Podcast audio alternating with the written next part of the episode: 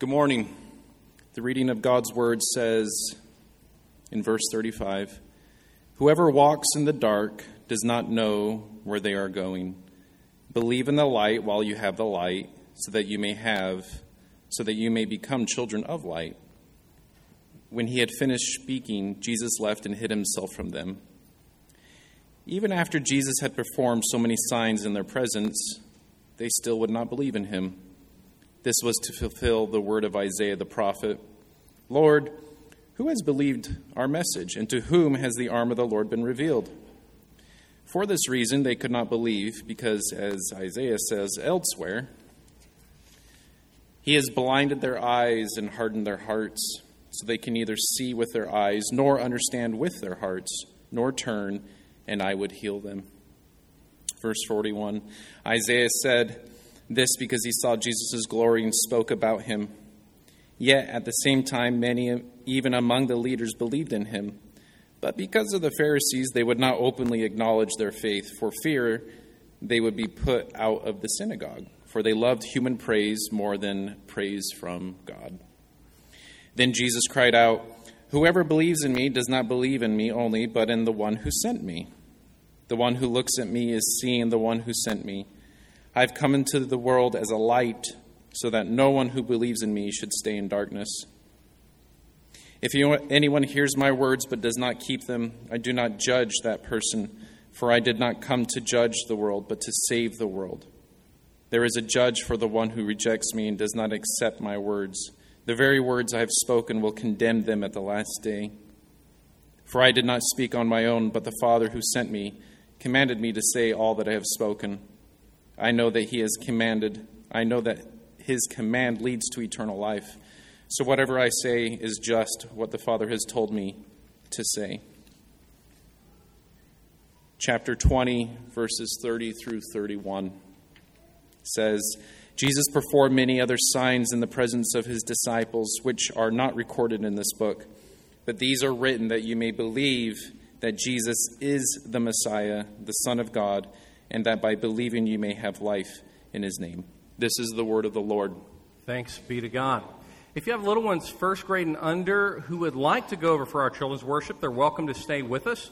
Uh, they can line up with Miss Brittany and Miss Savannah uh, and head over that way. And if you're going back there for the first time, we may want to have one parent go get them signed up with our uh, team of volunteers and staff over there. Well, since Easter Sunday, we've been journeying with Jesus through John chapters 7 through 12. And today, um, at the end of the 12th chapter, we find something strange, sort of a seam in the narrative uh, that John has been writing. It actually reminds me of John chapter 1, where John, the author, gives this kind of big theological introduction before he starts the biography of Jesus' life. And here at the end of chapter 12, he, he, he pauses in the middle of the biography, almost like for an intermission. And John starts writing to the reader. He sort of breaks the fourth wall. But then, even more interestingly, we get a message from Jesus to the reader. After John interrupts the narrative, we get a message from Jesus with no narrative context. So it's it's not Jesus is speaking to the Pharisees, Jesus speaking to the disciples. No, he just cries out to the reader. It almost feels like the camera pans away from the story of Jesus' life, and you find John and Jesus simply standing there and speaking to us directly. But why? Let's examine it together. Look again at verse 36. So Jesus finishes speaking to the crowd in verse 36. And in the second part, it says, When Jesus had said these things, he departed and he hid himself from them. Though he had done so many signs before them, they still did not believe in him. So John interrupts the story to help the reader consider this. How in the world could the Jewish people be rejecting the Messiah who came for them. The one that they have waited for for so long. And how could it be that Jesus is ending his public ministry to the Jews by going into hiding.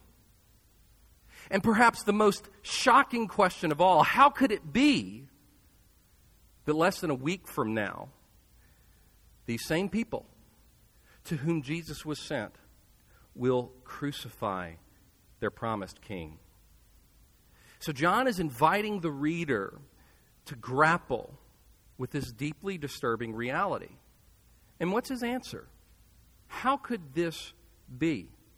Look at verses 37 through 43. Though he had done so many signs before them, they st- uh, also, if you're reading in your worship guide, for some reason that wasn't ESV today, it'll be a lot easier for you to grab your Pew Bible or use your phone app if you're going to follow along with me.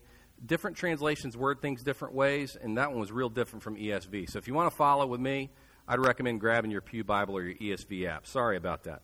Verse 37. Though he had done so many signs before them, they still did not believe in him, so that the words spoken by the prophet Isaiah might be fulfilled. Lord, who has believed what he heard from us, and to whom has the arm of the Lord been revealed? Therefore, they could not believe. For again, Isaiah said, He has blinded their eyes and hardened their heart, lest they see with their eyes and understand with their heart and turn, and I would heal them. Isaiah said these things because he saw his, that is, Jesus' glory, and spoke of him. Nevertheless, many even of the authorities believed in him, but for fear of the Pharisees, they didn't confess it so that they wouldn't be put out of the synagogue. For they loved the glory that comes from man more than the glory that comes from God. So, why didn't Israel believe? Why did Israel reject Jesus? John, through Isaiah, says they didn't believe because they couldn't. Why couldn't they? Because God didn't give them that ability. He didn't give them faith. In fact, Isaiah says it as strongly as possible. He says God blinded their eyes and hardened their hearts so they couldn't believe. Now, that's not easy to hear, it's not easy to understand. And if we spend our whole morning trying to plumb the depths of that difficult mystery, we're going to miss the broader point of the text. So we're going to take that truth, we're going to set it on a shelf, and come back to it in a bit. But that's why the Jewish people rejected Jesus. They can't believe. God hardened them. But why does John say that? Why does he interject this difficult theological idea into the narrative of Jesus' life? I think he's warning his readers. And here's the warning don't be like them. The people of Jesus' day heard the literal voice of Jesus. They actually saw Jesus and they saw the signs that he was performing. And they still rejected him. We could do the same thing. You could hear this story. You could read John. You could memorize John. You can understand the Gospel of John and still reject Jesus just like these people did. And as John depicts this frightening reality, Jesus interrupts John and Jesus shouts at us. Look at verse 44. It's fascinating. And Jesus cried out and said, Whoever believes in me believes not in me, but in him who sent me. And whoever sees me sees him who sent me. I've come into the world as light so that whoever believes in me may not remain in darkness. If anyone hears my words and doesn't keep them, I don't judge him. For I did not come to, the, to judge the world, but to save the world. The one who rejects me and does not receive my words has a judge. The word that I have spoken will judge him on the last day. For I have not spoken on my own authority, but the Father who sent me has himself given me a commandment what to say and what to speak. And I know that his commandment is eternal life. What I say, therefore, I say as the Father has told me. So, in this surprising and difficult intermission, Jesus and his servant John are issuing a direct call to you, the reader of this gospel. And here's what they're telling you believe Jesus while you still have the chance. Many people have an opportunity to believe in Jesus but don't take it. And then the opportunity's gone. That's what happened with these people on this day. The Israelites heard the gospel, they saw the signs, they didn't believe. And the same can happen to any person in this room. And not because of ignorance. Why didn't the Israelites believe? There are more reasons given in our text than simply God hardened their hearts. And so they, they just didn't have a chance. So let's look at some of the underlying reasons that these evangelized people, these people who heard Jesus' message, who saw his works, people like us, let's see why they didn't believe in Jesus. Well, some people don't believe in Jesus because sin attracts and draws us away from Jesus, ultimately enslaving us. Look at verses 37 through 40 as John is quoting Isaiah. Verse 37 Though Jesus had done so many signs before them, they still didn't believe him, so that the words spoken by the prophet Isaiah might be fulfilled. Lord, who has believed what he heard from us, and to whom has the arm of the Lord been revealed? Therefore, they could not believe. For again, Isaiah said, He has blinded their eyes and hardened their heart, lest they see with their eyes and understand with their heart and turn, and I would heal them. So John quotes the prophet Isaiah. And what is Isaiah's message? Well, it's the same message that every Old Testament prophet had for the people of Israel. And it was, anybody want to guess? Repent. that is always the, the, the, message of the Old Testament prophets repent from your sin. And yet, what is the story of the whole Old Testament? Generation after generation of God's people become attracted to sin, then they grow addicted to sin, and they reject God for the idols of the world, and then they ignore or kill the prophets. The primary reason that a person, any person, the primary reason we don't believe is because we love our sin too much. We don't want to stop sinning. We don't want to give it up. And we think we're in charge of our lives, but our sin is actually enslaving us and ruling us. Israel did it. You may be doing it too. You can know everything that Jesus said and everything that Jesus did, but never give your life over to his rulership because you hold on to this other love. You want to be in charge of your life. You don't want to leave these things behind. Our sin enslaves us. But that's not the only reason that people don't believe. Other people don't believe Jesus because their desire for social approval makes them unwilling to publicly declare Jesus as Lord. Now, I know I'm really cool, and this might surprise you. I'm not, if you don't know me well. I'm really super uncool. But it is never cool uh, in the eyes of the world to serve Jesus or to live out the teachings of Jesus because the world has different values from Jesus. And that was true in the first century, and it's just as true now. Look at verses 42 and 43. Nevertheless, many even of the authorities believed in Jesus, but for fear of the Pharisees, they didn't confess it, so that they would not be put out of the synagogue. For they loved the glory that comes from man more than the glory that comes from God. So if you're looking to win a popularity contest, don't get serious about following Jesus. Because following Jesus means being different, being countercultural, being a member of a totally different kingdom, a totally different humanity, a totally different world. And if you are following Jesus, you're going to be living according to a different set of values. It's going to be like you're speaking a, a, a, totally different language. You will be confusing to people, offensive to people, refreshing to people. You'll be like an alien in Babylon. And for some people, like these authorities that get mentioned in verse 42, the idea of Jesus is compelling. They like the things that Jesus did, they like the things that Jesus said.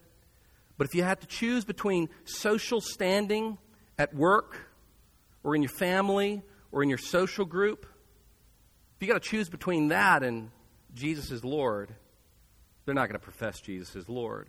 And so they cave to the desire to be praised by other people. When was the last time you told another person that you believed in Jesus, that he was your Lord, that he was your king. I'm not talking about evangelism, but you just said that, yeah, Jesus is your Lord. And notice, I didn't ask, when was the last time you told somebody you, you were a churchgoer? Going to church is culturally acceptable, especially in St. Tammany. And as a result, telling somebody you go to church, it means nothing. It means nothing. I know atheists and agnostics who go to church in St. Tammany all the time. So telling somebody else you go to church probably will not lose you social capital. Maybe it will with some people who are, who are very kind of adamantly against the idea of Jesus. But by and large, going to church in St. Tammany is not that big of a deal. But do you know what's never culturally acceptable in any place? Saying out loud that Jesus is the king of everything and everybody, and that you've bowed the knee to him. That your family, your calendar, your home, your mind, your checkbook all belongs to Jesus. Talking like that, acting like that, that's social suicide. But what is the gospel? I can tell you the gospel in three words. If you struggle to know how to tell someone else what you believe, I'll tell you the gospel in three words Jesus is Lord. That's it. And if we're not open about who's in charge of our lives, it raises the question of who's really in charge of our lives Jesus or the expectations of others? Lots of people don't believe in Jesus because of a desire for social approval. Maybe there's some flicker of faith in their heart, but it never changes their lives. But there's a third reason that is uncomfortably clear in our text why people don't believe, and it's this. I said it already. In his mysterious providence, God does harden some people's hearts in a way that still holds them accountable and accomplishes his purposes. It's very clear in John 12 as well as in Isaiah that there are times when God actively hardens a person's heart so that when they hear the message of Jesus, they don't respond with faith. You see that in the life of Pharaoh back in Exodus, in the time of Moses. We see it here with the people of Israel. They didn't respond to Jesus because God had hardened their hearts. Now, if you've never heard anybody talk like this before, this language of hardening your heart, uh, we're Presbyterians, and that means your pastor and your elders were, were Calvinists through and through. We believe in this sort of thing. But that doesn't mean we pretend that it's not a, an idea that makes us very uncomfortable. I don't read this and think, yeah, he hardens their hearts. And this is heartbreaking. This is terrifying. It makes me very uncomfortable. And there are lots of questions that it raises that I'd be happy to address with you afterwards. That'd be a whole other sermon. But again, it's important to remember why John is mentioning this here. Why is he saying it? Because the uninitiated reader, someone who'd never heard the story of Jesus before, would be shocked to see the Jews rejecting and then killing Jesus, to see Jesus going into hiding. How could they kill their Savior, their King? It's insane. And how does John respond? By hearkening back to Isaiah, an Old Testament prophet. And what do we see in the Old Testament and the prophets? Israel would sin, would sin, God would send them a prophet, they'd repent, and then sin again. And he'd send a prophet, they'd repent, and then sin again. Rinse, lather, repeat, or lather, rinse, repeat, rather. And as the story of the Old Testament goes on, it just gets worse and worse and worse. And by the end of the story, even the kings and the prophets and the priests are in on the sin. So, in that context of repeated generational sin and unrepentance in escalating uh, quantity and quality, God tells Isaiah, Go tell them to repent, but I'm going to harden their heart so that they don't respond. Israel was certainly accountable for their actions. They had ample opportunity over and over to repent and follow God, but they consistently failed over and over again. And it's reminiscent of what the author of Hebrews says in Hebrews chapter 6. They said it's impossible in the case of those who have once been enlightened who have tasted the heavenly gift and shared in the Holy Spirit and have tasted the goodness of the Word of God and the powers of the age to come, and then have fallen away, to restore them again to repentance, since they are crucifying once again the Son of God to their own harm and holding him up to contempt.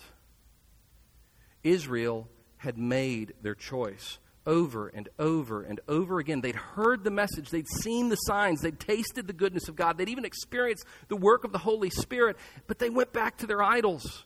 So, after centuries and centuries of patience, God hardens their hearts so that they wouldn't believe the message. But don't miss this. Again, this is how God's mysterious providence works. If Israel had not rejected Jesus, brothers, we Gentiles, the world would not be saved. Were it not for their rejection of Christ and their crucifixion of Christ, which is the greatest sin ever committed, there would be no salvation for us. And so, even in this remarkably painful and difficult reality, we still see that God's purposes are accomplished even in remarkable sin and grief. And it's in the middle of John relaying this difficult idea to us that Jesus breaks in with a shout. Why does Jesus interrupt us that way in this difficult discussion of God's sovereignty? Because Jesus wants you, listen, he wants you to only briefly consider the hardening of the Israelites. It happened to them, and it can happen to any other person we can hear the gospel and pay some kind of attention to it, but ultimately we go back to our own ways. And the Lord Jesus wants you to consider that the Israelite story could become yours. You could be hardened in the same way. And so, lest that happen to you, the reader of this gospel, Jesus jumps in in this intermission and says, Believe me while you still have the chance. God is still being patient with your sin. So believe and repent. Every one of us will have a last opportunity to believe in Jesus. And thus, we should believe today. The day of the triumphal entry, this is the wrapping up of that narrative. The day of the triumphal entry was these people's last opportunity to receive Jesus in faith and they didn't do it, and their hope of salvation was gone. We don't know when our last chance to believe the gospel will be. Therefore, every single person in this room should believe the gospel today. But how? How do we believe in Jesus? Well, a person has believed Jesus when they recognize that his actions proved his words, and then they profess that openly. Kids, if you wonder, what does it mean to believe in Jesus? I hear my parents talking about this at home. We talk about it in Sunday school. What does it mean? This is all it means. Believing in Jesus means you see that his actions proved his words, and then we tell others that we believe that. Look at verses 37 and 42 in our text. Verse 37 Though Jesus had done so many signs before them, they still did not believe in him.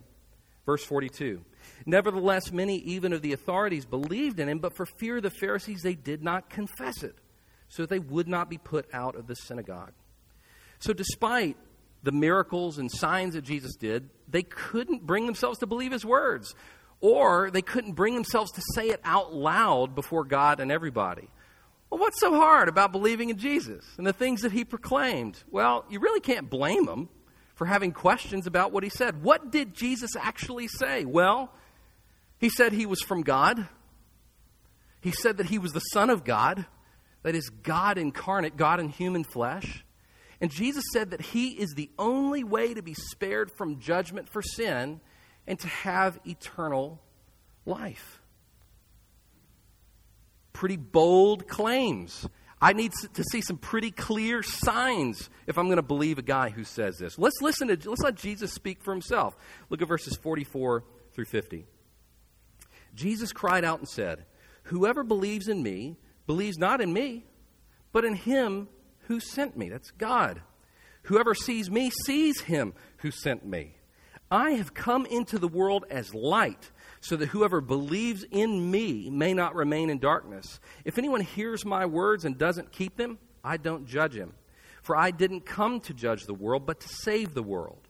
The one who rejects me and does not receive my words has a judge. The word that I have spoken will judge him on the last day. For I have not spoken on my own authority, but the Father who sent me has given, him, given me a commandment what to say and what to speak, and I know that his commandment is eternal life. What I say, therefore, I say as the Father has told me. So Jesus was under no illusions about who he was and why he was here. He knew he came from God the Father. He knew that he was God the Son, and he knew that he came to save sinners through his own death. If you heard a street preacher say all of that, I'm pretty sure you'd want to see some proof.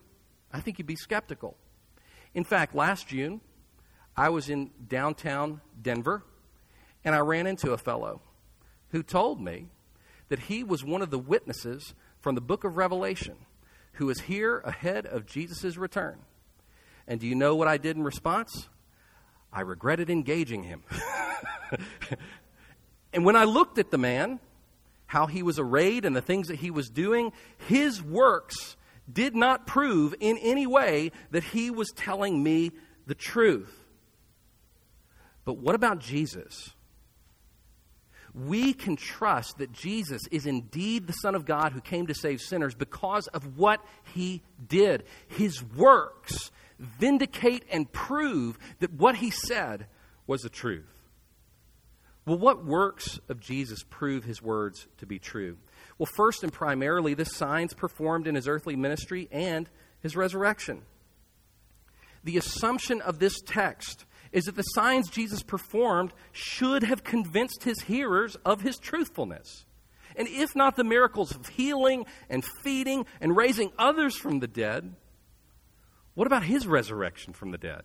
Even the Apostle Paul, who was an opponent of Christianity, who put Christians to death, even he changed his tune. Why?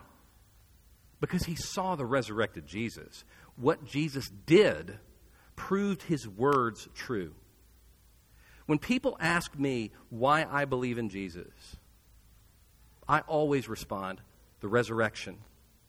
I believe the resurrection happened, and I see no reasonable historical explanation for those events except that they happened as they're described in the Gospels. Jesus came back from the dead, and that proves his claim to be Savior and Son of God, that it was all true. But there's a second work of Jesus that proves his works true. And that's this his faithfulness to and through the church by his Holy Spirit. Look at verse 46 again. Jesus said, I have come into the world as light so that whoever believes in me may not remain in darkness. When Jesus saves people, he doesn't leave them as they are. Instead, he brings them out of the kingdom of darkness into his beautiful light. He intends to make us holy, to make us live more and more like him. And this is a work today that Jesus does to show people that he's alive, to show people that his message is true. They see it in you, Christian. When you love them as Jesus loves them. They see it in you when you think and operate according to Jesus' values rather than the world's values. The Holy Spirit working in you and through you demonstrates the truth of what Jesus taught.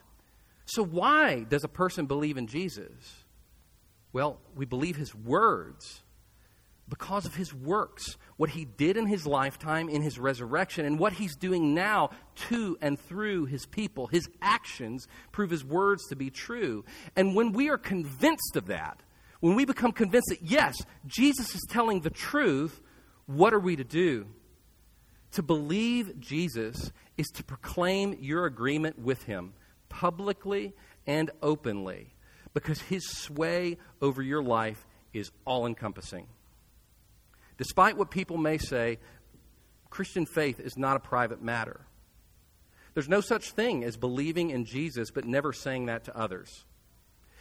Think about it this way if I was married, but I never told anybody, and after years and years, you find out that I've been married all this time, what are you going to think? You're going to think, mm, something, something messed up, something goofy in that marriage. Must not be a, a happy situation. If you knew me for the last 10 years and you'd never heard me mention that I have children, and suddenly you see me at Target with three of them running all over the place, I think that'd be strange to you, wouldn't it? And it's the same in a relationship with Jesus. Believing Jesus is a life defining, public, open commitment to serve Him over and above everything and everybody else. Following Jesus is a more life defining relationship than a marriage or than having children. Now, John criticizes some of the leaders of Israel who were interested in Jesus. They had some kind of faith, but they couldn't say anything openly. These people who were ashamed of Christ are not Christians. How can I say that? John says they had faith, that they believed. Well, that's true. They believed something of Jesus, but they still served another God above him, the God of human praise. Paul says this in Romans chapter 10. He says, If you confess with your mouth that Jesus is Lord and believe in your heart that God raised him from the dead, you will be saved. It's the same kind of stuff we're seeing here. Do you believe that Jesus was raised from the dead and therefore his words are true? And are you willing to confess it? This is what Christian faith looks like. So think through that. A person listens to what Jesus says, they observe his works during his lifetime and through the church, and when they decide, yes, Jesus is the king. He is the Son of God, and I need to give my life to Him. I'm a sinner, and I need a Savior. When they have that internal recognition, they need to profess it publicly. And the ordinary way of doing that is with the body of Christ, with the church. To tell a local believing body of Christians publicly, I'm with Jesus too. He's my Lord, and I want to join you. And from that day forward, we tell others the same. Believe Jesus while you still have the chance. That is today. Chris, let me invite you to come forward. Um, now, we are Presbyterians, but I grew up Baptist, and this happens every once in a while. In a moment, um, I'm going to give you an opportunity, if you've never professed your faith in Jesus, to do that today. Uh, I grew up in a culture where it was a super high pressure thing. We'd sit through 18 verses of a hymn, giving everybody a shot. Uh, we're not going to do that. You got, you got three verses. And here's what I'm going to do I'm going to go down here to the front row.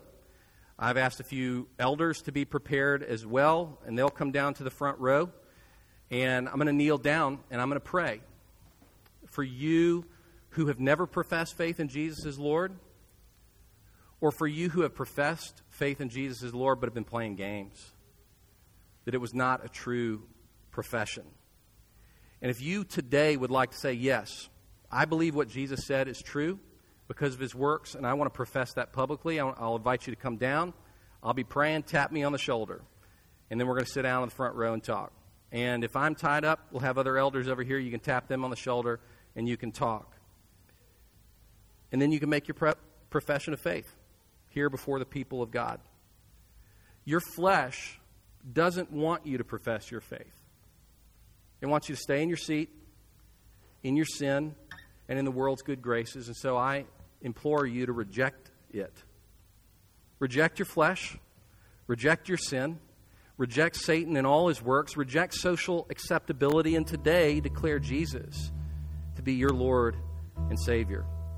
And as my last exhortation to you today, if you've heard this scripture and this sermon today, good news. God hasn't hardened your heart yet. You still have a chance to receive Him now. So do not delay.